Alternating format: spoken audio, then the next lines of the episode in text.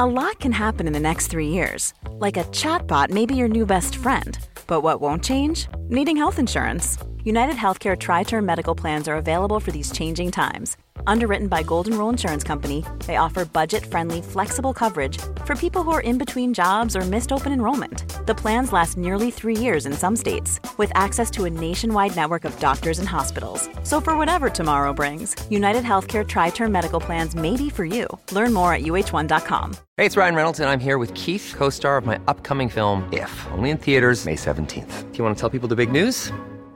All right, I'll do it. Sign up now and you'll get unlimited for $15 a month in six months of Paramount Plus Essential Plan on us. Mintmobile.com slash switch. Upfront payment of $45 equivalent to $15 per month. Unlimited over 40 gigabytes per month. Face lower speeds. Videos at 480p. Active Mint customers by 531.24 get six months of Paramount Plus Essential Plan. Auto renews after six months. Offer ends May 31st, 2024. Separate Paramount Plus registration required. Terms and conditions apply if rated PG.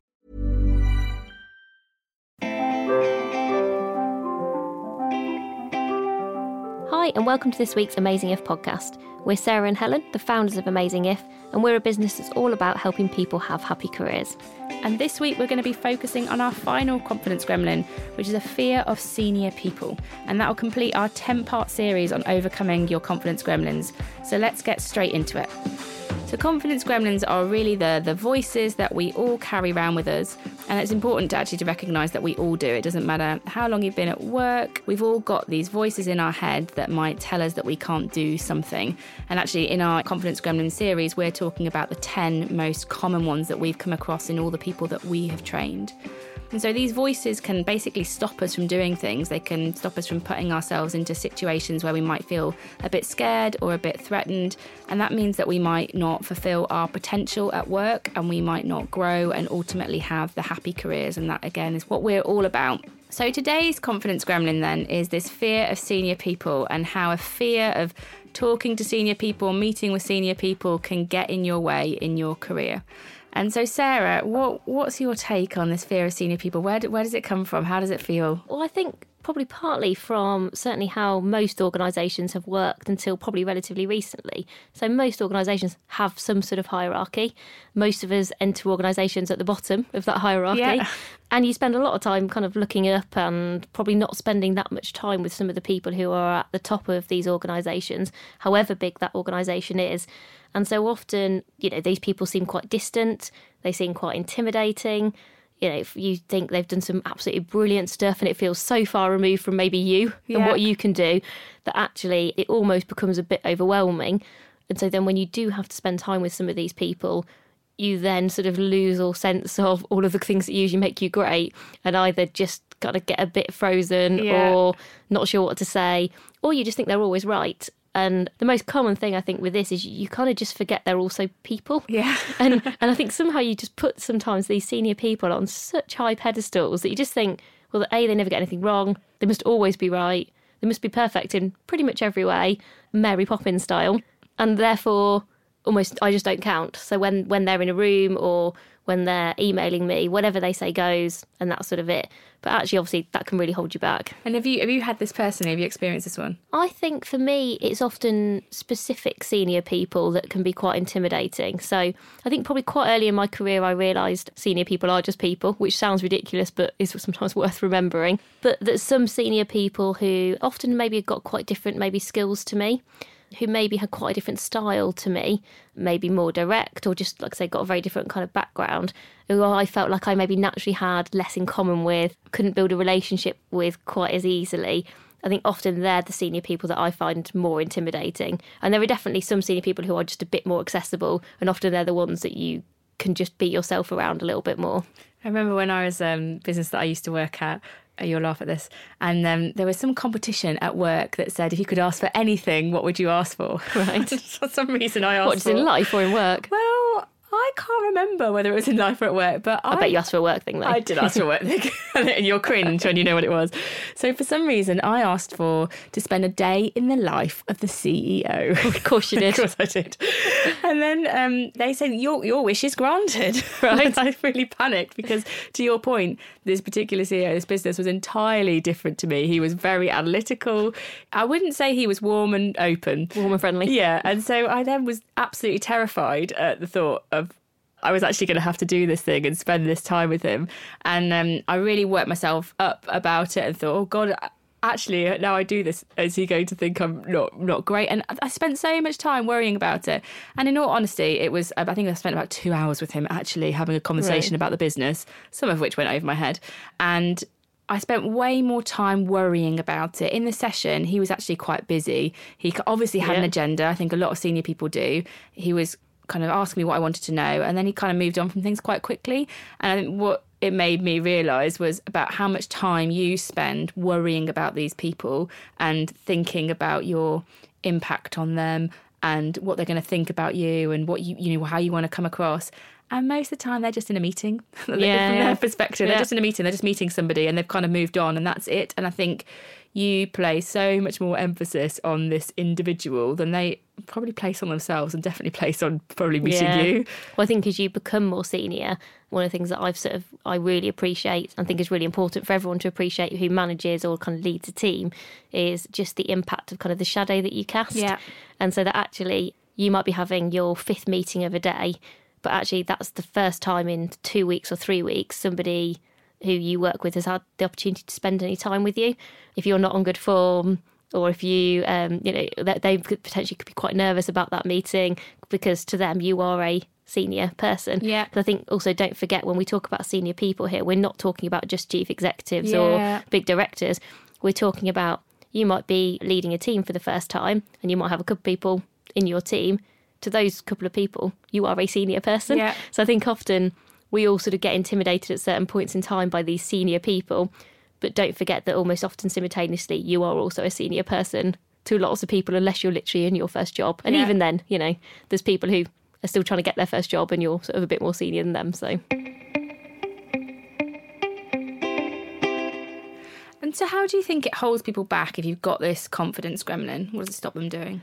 I think often you feel like you then don't kind of represent the work that you've done in the best way possible. You often sometimes think that whatever that senior person says is absolute kind of the gospel truth. So I think it can hold you back because actually you almost lose your own sense of what you think. And that's probably the thing I see the most from people, and certainly a trap I've fallen into in the past where whatever a senior person says completely goes and you just stop, you don't question it at all you don't even always think that that's a possibility that you could actually question it. And actually, you spend all the rest of your time thinking properly mm. and questioning things and working out what the right thing to do is. But as soon as this one person says, well, no, I think we should do this, you think, oh, well, that's what they think. So that's just what I'll do. And you just sort of stop thinking in such a strategic way, or just like you would all of the rest of the time. So suddenly your behavior switches because of this person. You're not even testing to see whether there is a is there an alternative because with nine times out of ten you'd ask someone else well actually i've got a slightly different point of view what about doing it this way but because they're senior you don't even think to ask the question so i think it holds you back because you stop being the best you can possibly be I was just thinking about Steve Jobs for some when you were talking. I was thinking actually some people are difficult. Like they're Yeah, just, yeah. they're just they, they must be difficult and they're probably dictatorial. And if you did ask questions of them, I think there's probably a very slim number of people. Yeah, that's true. They are just difficult. But I think most senior people actually want to be challenged or Yeah, want no, to have I- a it's definitely true. conversation. And I think unless you have got one of those people, unless Yeah. you've got a Steve Jobs persona that actually it might damage your career to uh, to challenge them, I really think they are in the minority. And by and large, you will have a much better relationship with a senior person if you can converse with them and have a debate. And so I think what you could be holding yourself back with with this confidence gremlin is actually their perception of you as somebody who has got a different point of view, a specific set of knowledge, Yeah. leadership potential in their business. I think also don't forget what motivates senior people and hopefully what motivates everybody is you want to do the best job possible for your company, mm. for your business. And so actually if the best job possible is doing something different or differently to kind of what they've just suggested, it's kind of your accountability to share that. That that will be what they'll want to do because ultimately they're not looking for everyone to agree with them. They're looking to make sure that they sell as much stuff as possible or Yeah. make as much profit as possible Yeah. or or whatever it is they're they're there to try and do. And your job is to help and support everybody to work together to realise that outcome. It's not to agree with somebody the whole time, but that takes a heck of a lot of kind of practice. Yeah. And also, I think I'd really encourage people to think about why a senior person intimidates you because often this confidence gremlin is tied up into lots of other confidence gremlins. So for some people, you might find that a senior person kind of intimidates you because actually you got a fear of being found out, or the senior person intimidates you because they are good at numbers. It's something you're not very good at. So there's often another confidence gremlin, an underlying confidence gremlin, as if we needed more, hidden away in there. And it's a really good technique, which I use a lot on lots of different things, is to ask why five times.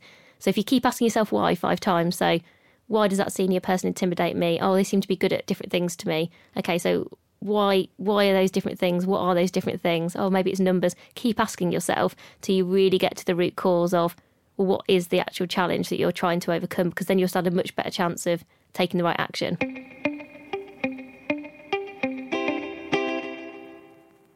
So we sort of talked a little bit about how this confidence gremlin can hold you back, and maybe one of the actions that you can start with is just actually exploring with a particular individual why it's there. What other practical things can someone do if they feel that they've got this fear of a senior person in their mind? I think trying to think of people as peers and not within hierarchies, which I think organisations are becoming much flatter, which will hopefully really lend itself to this anyway. I got some brilliant advice from um, a lady I used to work from who was a corporate affairs director, who was sort of the master at relationships and building relationships. Sounds really stupid and simple now, but she said to me when I actually did have to work with some very senior kind of board level people in, in a role, don't always sit across from them or really far away from them because it feels like you're either, if you're really far away, maybe it feels like you're a bit more admin, you're there to take the notes, etc. If you sit across from them, at times it can feel like you're in an interview. Yeah. You know, you're sort of being interrogated a bit. Whereas actually, if you sort of sit side by side with people, you're just part of that meeting, you're involved in that meeting, and you have kind of every right to be there. Honestly, when she said that to me, I was a bit skeptical. I was a bit like, mm, whatever. But, you know, she'd said it and she was then going to be in the meeting. So I felt obliged to at least try sitting next to maybe our chief executive or a director or whoever, rather than maybe where I would normally. And actually, what was interesting is A, I found it a little bit uncomfortable initially. So clearly, I w- wouldn't have done that. I would Yeah. have probably sat a bit more in the corner because I'd have been like, oh, these people are more important than me. And then just by sitting somewhere different, it changed my mentality. I think it just gave me more confidence in the meeting. It made me feel more part of it. I contributed more. Yeah. I was much more likely to ask the questions that maybe I wouldn't have asked because I thought, oh, well, they're just right. So sometimes it's very small things like that can actually make a really big difference. It's a really good idea, actually, and so it's, it's a really nice practical thing that Yeah, people can yeah, do. yeah. I was once told about. Um, it's really interesting about the meeting room. The height of your chair. Yeah. So I went on a course where they recorded you, and we were in this group setting, and um, they played it back, and I realised the entire time that I'd been. We were all given these kind of fake roles to to do in this team activity, and the entire time we were on those um those normal office chairs that have the little. Uh, You can go up and down, yeah, that- yeah. and I look back and I realised that mine had been, I just sat on it straight away, but mine had been really, really low. And so I basically looked like this little child at a table while everybody else had kind of been more elevated. And I realised that actually little things like where you sit, how you sit on a chair, Yeah. can all give you kind of more gravitas and more confidence in in a room, in a conversation. And it's something that I'm much more conscious of now, particularly a big meeting where I think, Yeah, a bit more, lots of people, a bit more formal. yeah, maybe particularly there might be some senior meetings in there, and I think, okay, I need to up how confident I am in here. I need to, you know, give myself these little tools. Actually, like the height of your chair or the position you sit in a room is a small tactic that can make you feel quite a lot different Yeah. about a situation. Because often it's less about what people think when they look at you, because probably people are not observant enough to particularly know. It's how it makes you feel. Absolutely. There is a brilliant TED talk by a lady called Amy Cuddy that you and I both recommend, I think, quite regularly, which is all about how you can kind of have presence from your body language. Yeah. So just really small things like the amount of people who don't sit up straight. Or, you know, actually maybe sometimes particularly women who maybe cross their legs a lot Yeah. and cross their arms a lot and then you're suddenly folded up into this tiny little body. it means you can't kind of project as much. And it does mean you have you have kind of less presence in that room. So I think think about those small things. And again, if you know someone in that meeting, try and say to them, you don't need to make a massive deal about it, but sort of say, you know, how confident do you think I come across in that meeting? Is there anything that just you see in terms of the way I talk, the words that I use, you know, the body language I project that you think might get in kind of my own way and might stop me projecting confidence to those senior people? So we talked about the, the asking why. We talked Yeah. about actually thinking about sitting where, Yeah, where you're sitting. It's Practical very stuff. practical stuff. I think one of the things that has helped me as well has been sometimes if there is a specific senior person, almost going round them to build a relationship with them. So I might build a relationship with an easier senior person and almost getting them to intro me or to kind of Yeah. be a bridge to the relationship. And I found that sometimes a bit easier. So, for example, let's say it is someone in finance, for example, and I might think, oh, I'm not. I'm not got a direct relationship with them, but I think they're quite an important stakeholder. I might go to the person who's the head of marketing, who I might have a more natural affinity with, and try to have a three way conversation or ask for an introduction to them just to kind of build that bridge so it doesn't feel like such a leap and I'm not quite so scared. I think anything that you can do so that you get to know sort of more senior people or people who do find more intimidating, and so that you're not just the only time that you see these people is maybe in this one meeting that only happens twice a year. Yeah. And so that actually you've just you feel a bit more comfortable because familiarity does mean that you feel more comfortable. Whereas if suddenly you're rocking up to a meeting and you're like, well, this is they've only going to see me presenting once. This does feel a bit more like the be all and end all. Whereas actually, if those people have seen you in other projects, they've seen you volunteer for things. Often, I think most senior people have things they're trying to champion or pioneer Yeah. that are wider than their direct remit across an organisation. And it can be really simple stuff like maybe they are organising the office refit, or maybe they are responsible for, I don't know, diversity, the diversity agenda in your organisation, lo- loads of different kind of things. Those things are often quite transparent and visible because Yeah. they're trying to champion them. Think about well, is that something that I'm also interested in? Yeah. You don't need to sort of do it for the sake of it, but is that something I could volunteer for, I could get involved in? And sometimes for me, that's how I've got to know some senior people. So certainly some of the senior people that I know now in my job is not because of my day job, it's because they champion something that I'm also interested in. And I sort of thought, well, A, I'm interested, so I don't mind spending a bit of time on that, sometimes a bit of extra time, Yeah. maybe outside of my sort of parameters of my day job. But also it has the added advantage of then suddenly I know that person in a different setting. And then when they're in that big meeting that I have to go and present in, I'll think, oh, you know, I've met this guy before. He knows me a bit. And again, it's all about how you feel. And I just feel that bit more confident. That's a really useful action to think about the passions that some of these senior people Yeah. have and how you can authentically relate to Yeah. them and kind of talk talk about them. So anything else that you think it can help people who might have might have this standing in their way? Um, I think just going back to the very first point that we talked about, try and be very clear about what it is about senior people. It's very rarely when I think we talk to people about kind of the fear of senior people, it's very rarely all senior people. It tends to be either somebody specific, um, and that might be because of a style or an approach they take, or it might just be because they don't come into contact with those people very often. So try and work out really what is this confidence gremlin which senior people and why and are there other confidence gremlins kind of tied up in there that you really need to work on that's really where i'd start Brilliant. Thank you. So, hopefully, we've given you some good ideas and hints that you can take away if this is something that you've been struggling with in terms of your confidence at work. And remember, we always say this, but it's, a journey to overcoming these confidence gremlins. It's not, you hopefully, it's unlikely you'll listen to this podcast and you'll go, yeah, that's my confidence gremlin, and tomorrow I've fixed it. Yeah, it's done. really not what we're trying to do. We always say it's very unlikely you're going to kill this confidence gremlin. The best you can do is cage it over time. What we're really trying to do is drive increased awareness for you of how this might be holding you back and giving you some ideas for tests that you can do to put yourself into maybe slightly more uncomfortable situations. Realize your career is not going to end as a Yeah. result of them and just increase your confidence step by step in doing it. And I think when you do do those difficult tests, because they probably will feel awkward, just acknowledge what you've achieved because it, it is an achievement. Up until this point, you've probably been just stuck in this trap of doing the same thing. And this is all about actually breaking that cycle and growing basically in your in your career. And that's it for this week, and that's it for our series on overcoming your confidence gremlins. Thank you very much for listening. Don't forget that you can catch up on any episodes you've missed by subscribing on iTunes, and you can also buy our book, How to Overcome Your Confidence Gremlins, on Amazon. um, we'd love to hear from you so please do stay in touch. You can find us on twitter at amazing underscore if or go online and we're at amazingif.com where you can get some free resources. You can find out about future podcasts. In the meantime that's everything for now. Thanks very much and goodbye